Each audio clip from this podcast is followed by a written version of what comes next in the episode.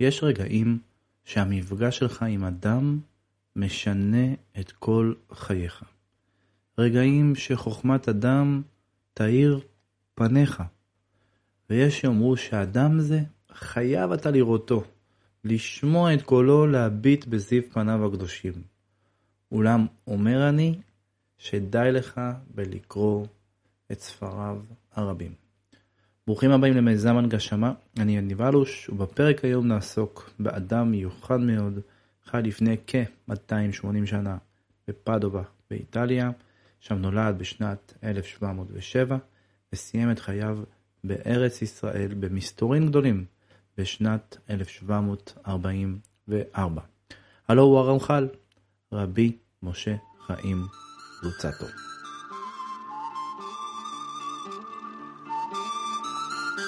הנגשמה, הפודקאסט שמנגיש ספרי הגות יהודית בשפה עכשווית. עורך ומגיש, יניב אלוש.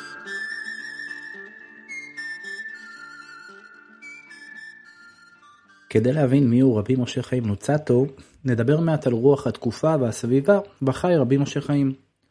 רמח"ל נולד בתחילת המאה ה-18. אירועים מאוד משמעותיים התרחשו בעולם היהודי מספר לא רב של שנים קודם. בשנת 1648 ו-1649 התרחשה מלחמת האזרחים הקוזקית, שמבחינת היהודים נקראת פרעות חלמניצקי. חלמניצקי רצח כמאות אלפי יהודים באוקראינה בגזרות הנודעות גם בשם תח ותת. המציאות הגוג מגוגית הזו גרמה בין היתר להתפתחות תנועת השבתאות. שבתאי צבי יחד עם נתן העזתי משכנעים את הקהילות היהודיות ששבתאי צבי הוא המשיח, ושפרעות תח ותת הם באיזשהו מקום גזרות, גוג ומגוג המפורסמות, ולרגע אחד נדמה שהמקובל העוסק בתורת הקבלה הוא-הוא לא אחר מאשר משיח בן דוד, וכפי שכתבו על שבתאי צבי חלק מרבני התקופה. עד שהקנוניה מתגלה, שבתאי צבי מתאסלם, והנזק לתורת הקבלה קשה מאוד. הנזק ליהודים מאמינים ניצולי הפרעות קשה אף יותר. שבר גדול פוגש את היהודים בגלות. אנשים ותושבים רבים מכרו את כל מה שיש להם והיו בטוחים שהמשיח הגיע מתוך ציפייה לעלות אה, לארץ ישראל עד שבאמת התבדו וגילו שבעצם שבתאי צבי מתאסלם וכל האמונה שלהם מתרסק, מתרסקת אה, לגזרים. רבי משה חיים לוצטו נולד כ-30 שנה אחרי פטירת שבתאי צבי. חשוב להבין את האווירה הקיימת סביב תורת הסוד, כשברקע יהודים רבים נשארו תחת רושם השבתאות וגם היו שבתאים בסתר. כמובן שאני לא, לא מרחיב פה על אה, שבתאי צבי ועל נתן העזתי, אה, אפשר למצוא את זה כמובן ב, ב, ב, ברשת. אה, אבל בעיקר אני מזכיר את זה כדי שנבין מה קורה עם הרמח"ל, עם רבי משה חיים לוצטו ובאיזה תקופה הוא נולד וסביב איזושהי אווירה. אז חזרה לרמח"ל. בפדובה שבאיטליה, עיר הולדת הרמח"ל, הקהילה היהודית שורדת פרעות ומגפות בגטו היהודי. בעיר מתאפשר ליהודים ללמוד רפואה באוניברסיטה המקומית, ויהודים ממקומות שונים מגיעים לפדובה. ביניהם רבי יקותיאל גורדון, עליו נדבר בהמשך. משפחת לוצטו נמנתה על המשפחות החשובות והעמידות של פדובה. אביו של הרמח"ל, רבי יעקב חי לוצטו, נולד בוונציה בשנת 1675. בבחרותו עסק רבי יעקב חי יחד עם אחיו דוד בסחר, משי ותבואה. ושניהם נחשבו לנכבדי עשירי ופרנסי הקהילה. במהלך השנים עבר רבי יעקב מוונציה לפדובה, ובשנת 1705 נשא רבי יעקב חי בן, בן משה לוצטו את דיאמנטה, גם, גם היא לבית משפחת לוצטו. אלו ההורים של אה, הרמח"ל, של רבי משה חיים. שני מורים תפסו מקום מרכזי בילדותו של הרמח"ל. רבי יצחק הכהן מהחזנים קנטריני, הרב קנטריני נולד בפדובה ב-1644, בהיותו בן 17 החל ללמוד רפואה באוניברסיטת פדובה שהזכרתי קודם, הוסמך להיות רופא, עסק בתלמוד, חזנות, רזי לשון הקודש, מגדולי מורי ההוראה וחזני ודרשני פדובה, כתב מזמורי תהילים ומספר ספרים. באותם ימים שלו, של הרב קנטריני, נפוץ השמועה כי היהודים סייעו לטורקים נגד הנוצרים במהלך הקרב על העיר בודה, בודפסט.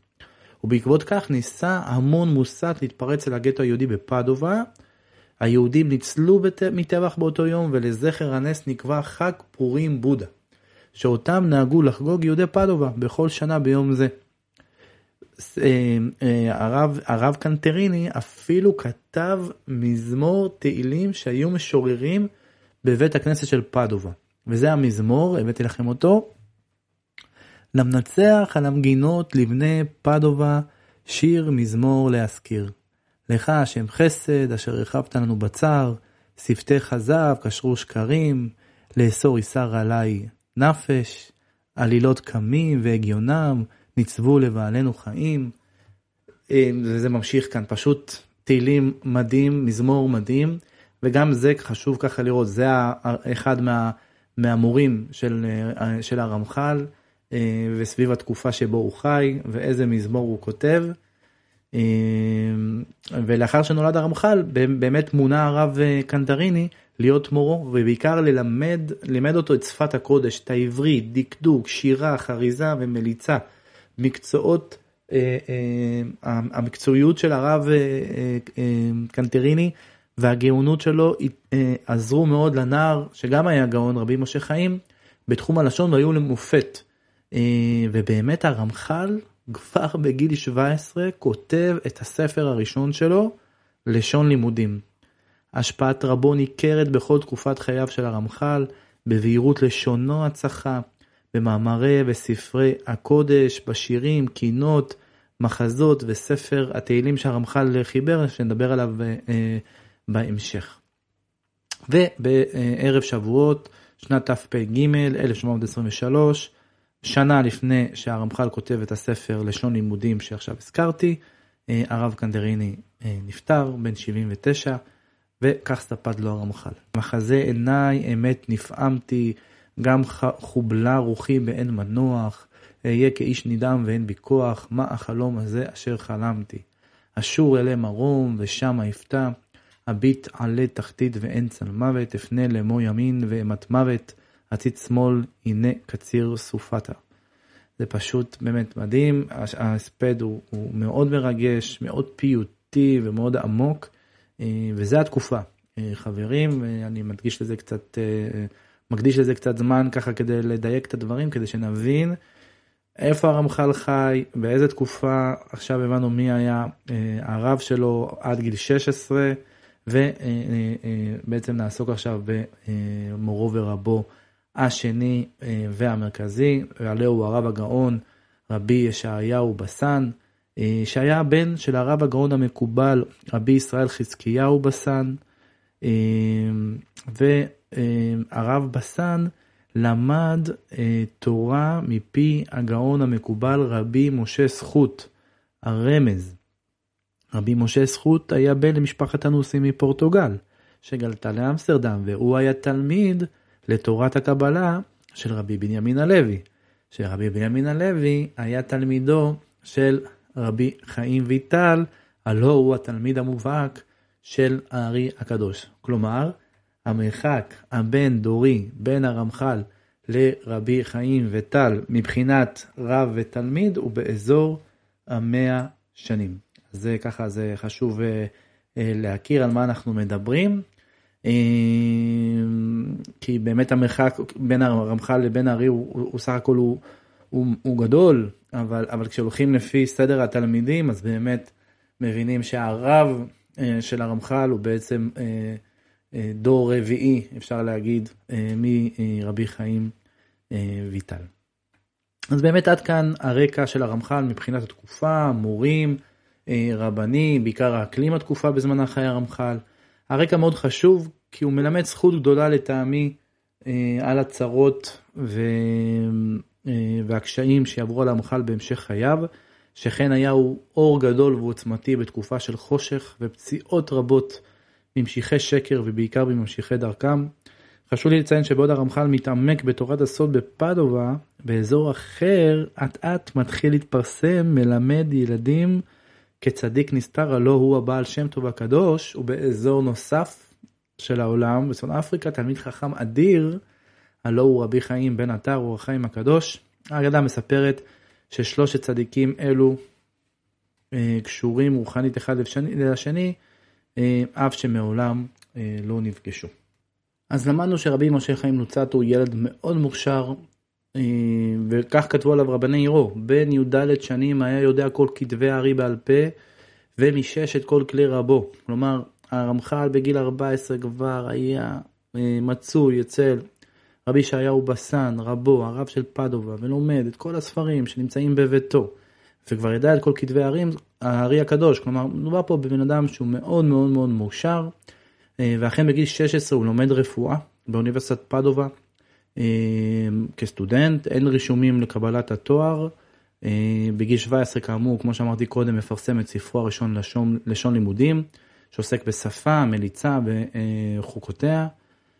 עד גיל 20 הרמח"ל מחבר שתי מחזות, מגדל עוז ומעש שמשון, מחבר 150 מזמורי תהילים ולמעשה מוכר בקהילת פדובה כאומן, כאומן הבקיא ברזי חוכמת התורה, לשון ושפה, מחבר טקס ותפילות לחנוכת הארון שבבית הכנסת הספרדי בפדובה, אה, ולא פלא ש-200 שנים לאחר מותו אחד המערצים הכי גדולים של הרמח"ל הוא לא אחר מאשר חיים נחמן ביאליק. וכך כתב בחיבורו הבחור מפדובה. כן איש הפכים רבים היה הבחור מפדובה, אך לא איש תהפוכות. הפכים הם אשר עשו לנפשו את העושר ואת הגדולה. הם הם אשר הרימו אותו עליון על כל בני דורו, והפלו מכולם, לתת את חותם הבחור במצחו. ולעשותו לחתן בראשית של תקופה כבירה, ארת אחרית וגאולה. חוזה גלוי עיניים, תוכן עלילות ומשורר לירי וענוג, מזכיר שוחר תבונה והיגיון, ואיש מסתורין והזיה. בעל דעה צלולה, שקה כבדולח ונפש שוכנת בערפל, דורש אל עוד הטבע וחוקיו, ומתדפק על שערי היכל הנעלם. שוחה חרוץ בים התלמוד וצולל במצולות הקבלה. הולך תמים, שומר אמונים, ומחפיל עז נפש מסולל נתיבות. ענוותן שפל עיניים ושפל ברך, ונותן את ליבו כלב משיח אלוהים. כל ההופכים האלה חברו להם יחד בלב העלם מפדובה. האיש נועד בידי ההשגחה עצמה להביא לספרות ישראל בעצם ימי בלותה וירידתה התחתונה ולהביא ממעמקי הווייתה את הבשורה הגדולה על התנערות והתחדשות, את בשורתה לה מתוכה התחייה. אני מדלג טיפה לסוף הדברים. ואם לא השכלנו עד היום לקבוע את שם רבי משה חיים לוצטו כמזוזה בשער הכבוד של היכל היצירה העברית, אשר כל היוצא והנכנס יגע בה בחרדת קודש, וישק ידו למופיו. אם עדתה לא ידענו להשכין את אור חייו ושיעותו ויצירי רוחו בנפש הדור, אור תמיד לא יכבה, אות הוא, כי אכן דלונו, דלונו עד מאוד. אז קודם כל אני מאוד ממליץ לקרוא את uh, כל היצירה של uh, ביאליק על uh, הרמח"ל, אבל בהחלט אפשר לראות כמה ביאליק העריץ מאוד את רבי משה חיים לוצטו, איש אחו וחוקר אה, תולדות הספרות העברית.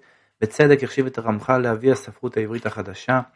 אה, חוקר תולדות הספרות העברית אהרון בן, בן אור כותב במאות ה-16 וה-17 הייתה ספרותנו כולה דתית ורבנית ורמח"ל היה הסופר העברי הראשון שהכניס לספרותנו החדשה תוכן חילוני בכלל ונעימות אהבה וטבע בפרט. שאר הקווים הם השיבה אל שפת התנ"ך ונוסף, ההקפדה על חוקי הדקדוק, ההתרפקות על הטבע וההדגשה היתרה של הנעימות הפסטורליות אלו ניתנו לנו לראשונה ביצורותיו של הרמח"ל ולפיכך יאה לקרוא לו לרמח"ל בשם מבשרה של ספרותנו החדשה. אכן הרמח"ל איש מדהים רב גוונים שמתאים למספר אמ, קהילות בעם ישראל בכל התקופות בתקופות, בתקופה הקודמת, ובוודאי גם בתקופת העת החדשה. נמשיך בסקירה של הרמח"ל וביכולות שלו. בשנת 1724 הוא מצטרף לחבורת מבקשי השם, זוהי חבורה קדושה של תלמידי חכמים שהיו בקיאים בתורת הפשט ובמיוחד בתורת הסוד. נמצאים שם רבי ישראל חזקיה תריבש, הרופא רבי משה דוד ואלי, רבי יעקב חזק, ובאמת עד מהרה מתגלה כמה גדול, גדול הבחור הצעיר, הרמח"ל רבי משה חיים, בשנת 1725, בהיותו בן 19, הוא הוסמך לרבנות.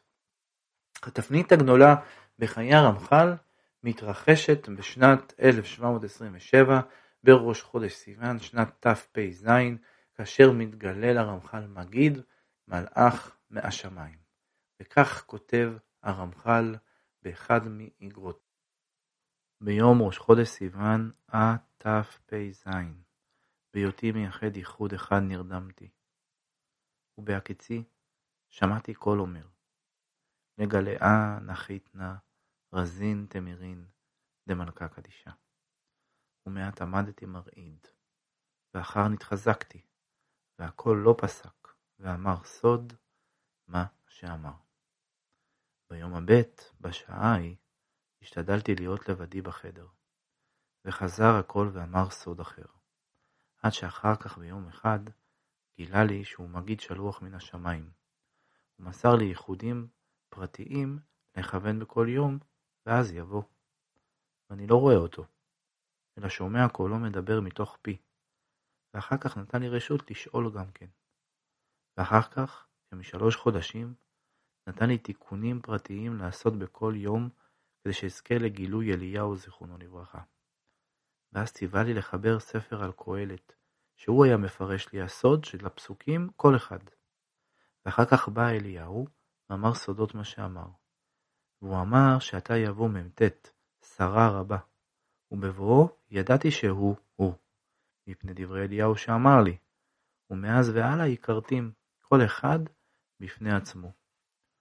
גם יש נשמות מתגלות שאיני יודע שמם, ובכותבי החידושים אשר אומרים, אכתוב היום האחד אותו.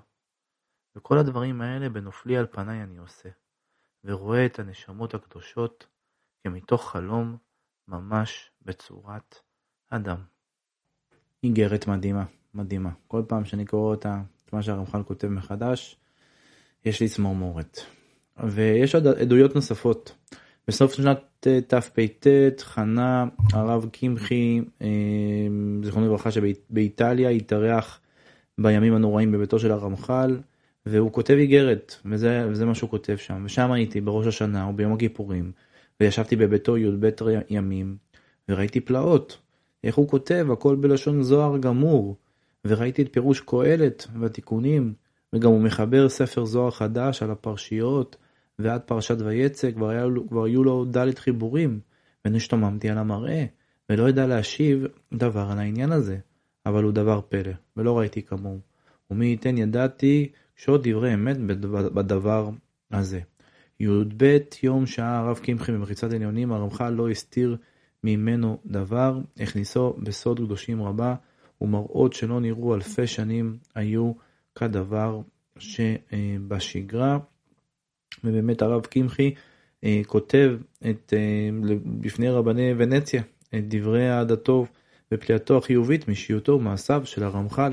כך הוא כותב, ובעיני ראיתי הייחודים שעשה בנפילתו על פניו, סמוך על ידיו על השולחן כמו חצי שעה, ואחר כך עמד והקולמוס בידו, מהיר כותב בזמן מועט, פחות מחצי שעה, פוליו או פוליו וחצי, מסודות התורה, דברים עליונים בתכלית והכל בלשון זוהר, מה שאין כוח בשכל ולא ביד בקולמוס אנושי. וכן עשה כמה פעמים, וזה אפשר ואפשר, כי הקדוש ברוך הוא השפיע עליו שפע ממרומים, והוא הצניע בהצניע מה שליבו חפץ, השם בידו יצלח.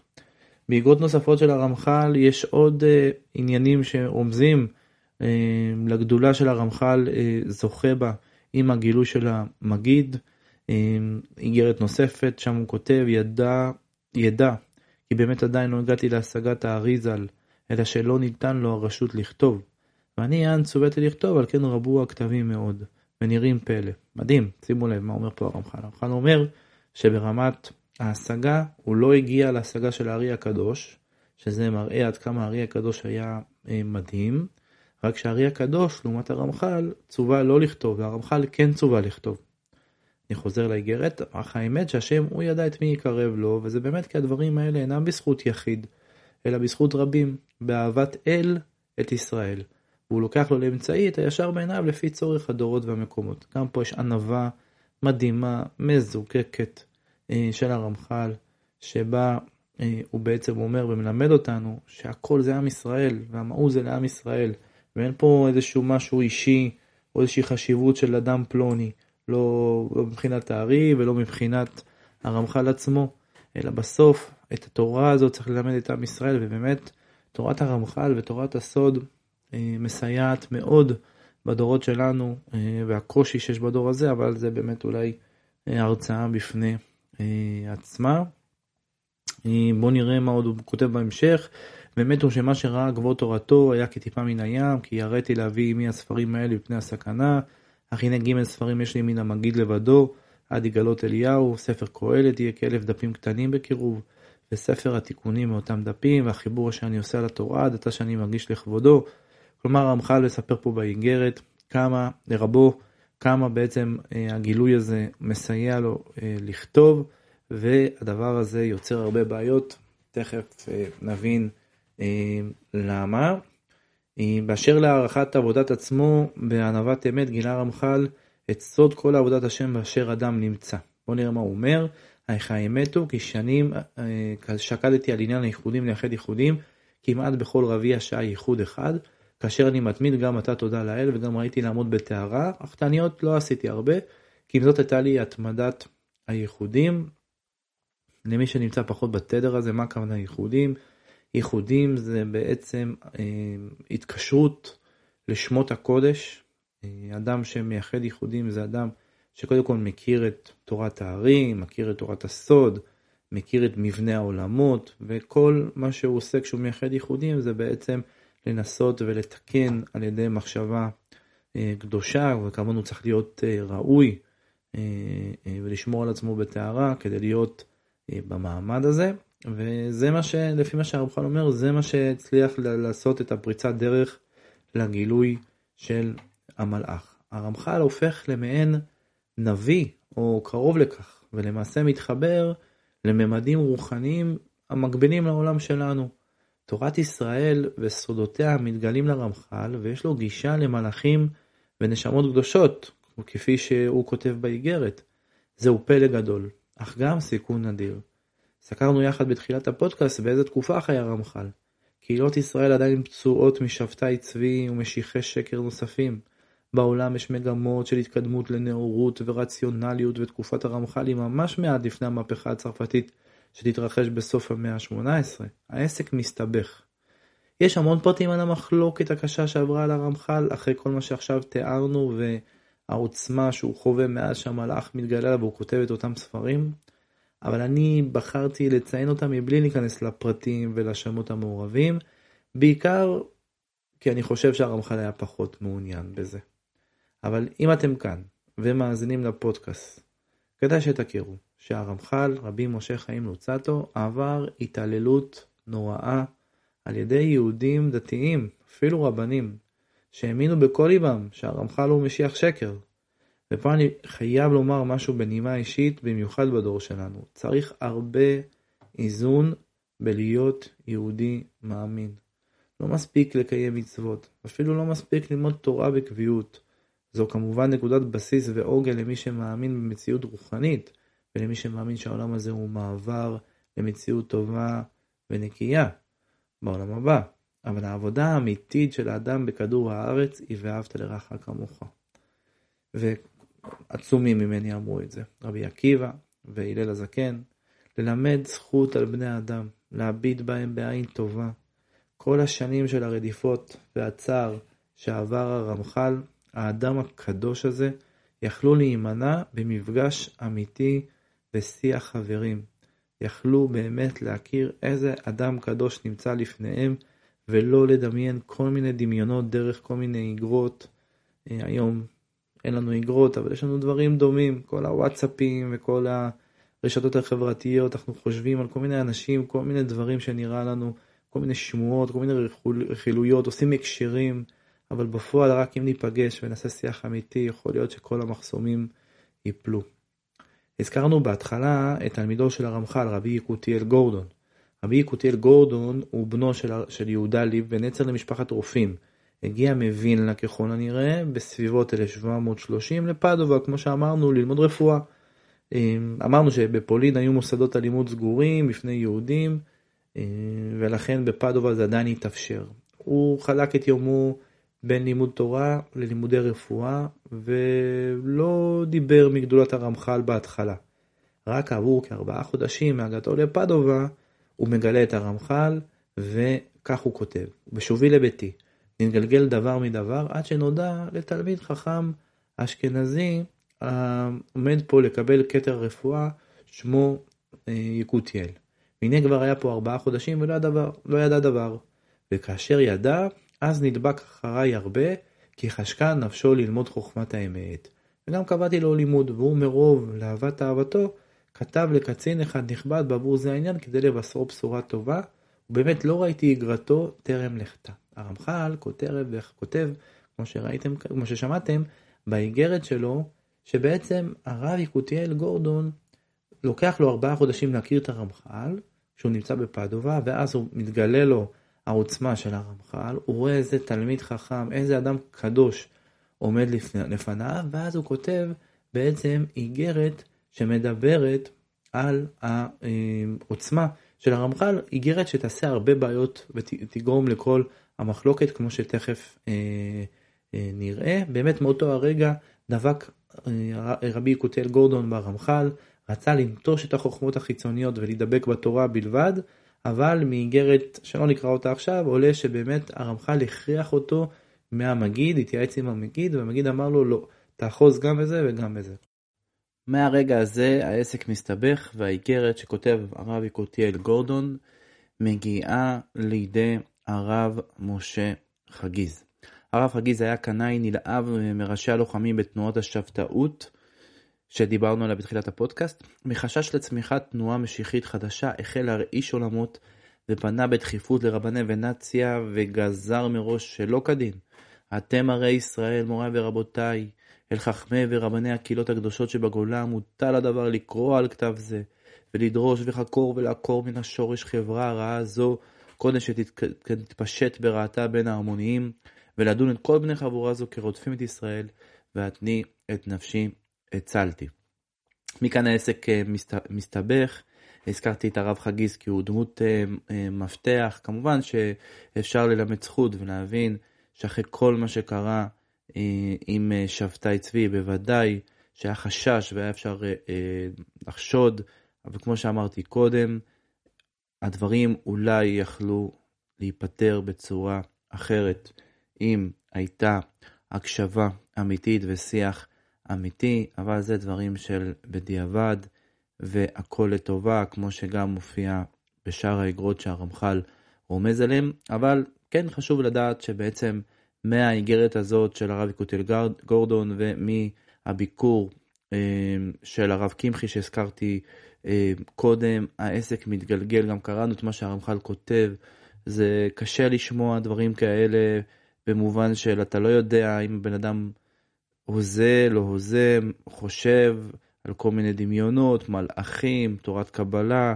שבתאי צבי שהזכרנו קודם, כלומר, כן אפשר לבוא ולהבין, בכל זאת הרמח"ל נמצא בחו"ל, אה, בחור צעיר, עוד לא נשוי בתקופה הזו.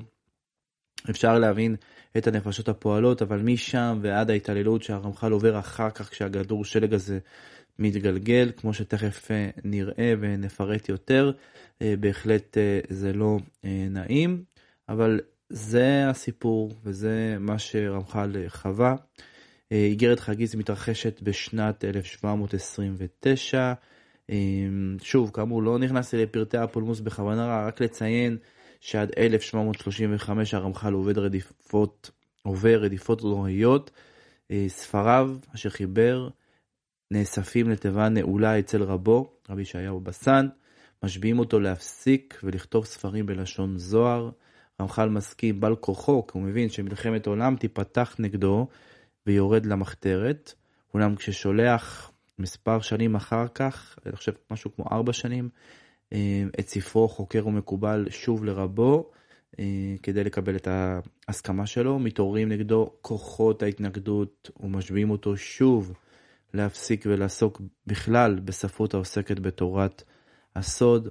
והצרה הגדולה מכולם, אה, גם מפורסמת לצערי, שקוברים את התיבה עם כל הספרים של הרמח"ל קרוב למים, כדי שהספרים אה, יירקבו, אה, ואף שורפים חלק מכתביו.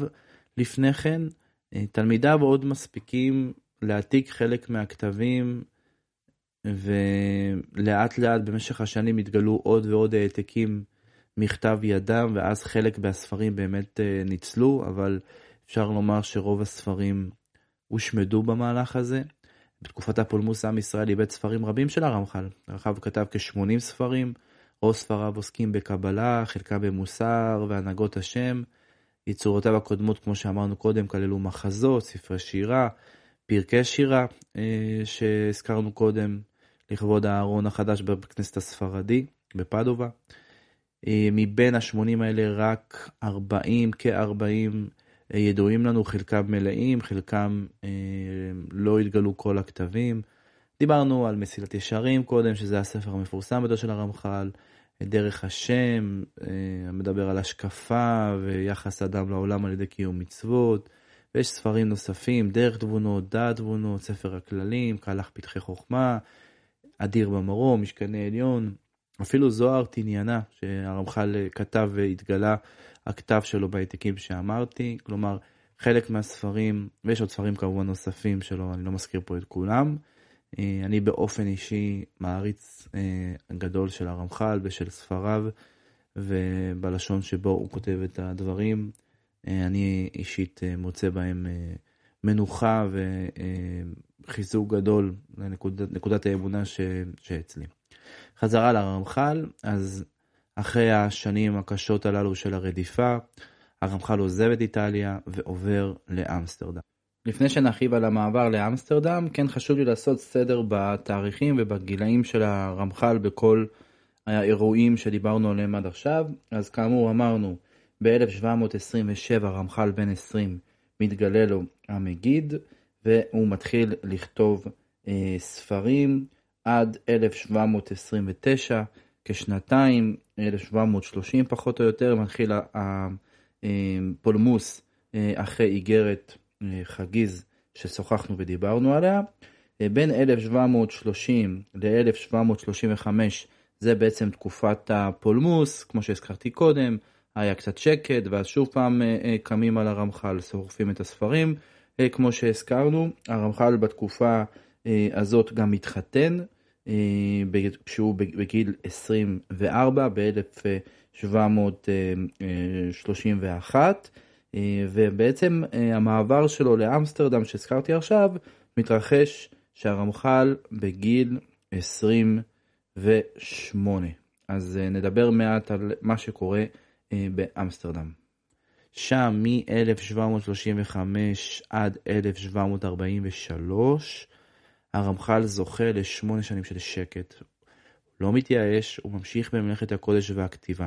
בתקופה זו הרמח"ל כותב את ספר מסילת ישרים שהזכרתי קודם, שהוא התקבל כספר המוסר בכל הקהילות היהודיות. הרמח"ל כותב את ספר דרך השם, שמגלם בתוכו את תורת הסוד, אבל בלשון אמונה ומחשבת ישראל. ואולי יש שיגידו שכל הצרות שעבר הרמח"ל היו כדי לזכות אותנו, שכן הרמח"ל כתב ספרים רבים בלשון כה ייחודית, עד שהכל נראה לך מובן ובהיר וקל, ואתה לא שם לב כמה קושיות עמוקות הרמח"ל מפרק ופותר בלי שהם יעלו על דעתך בכלל.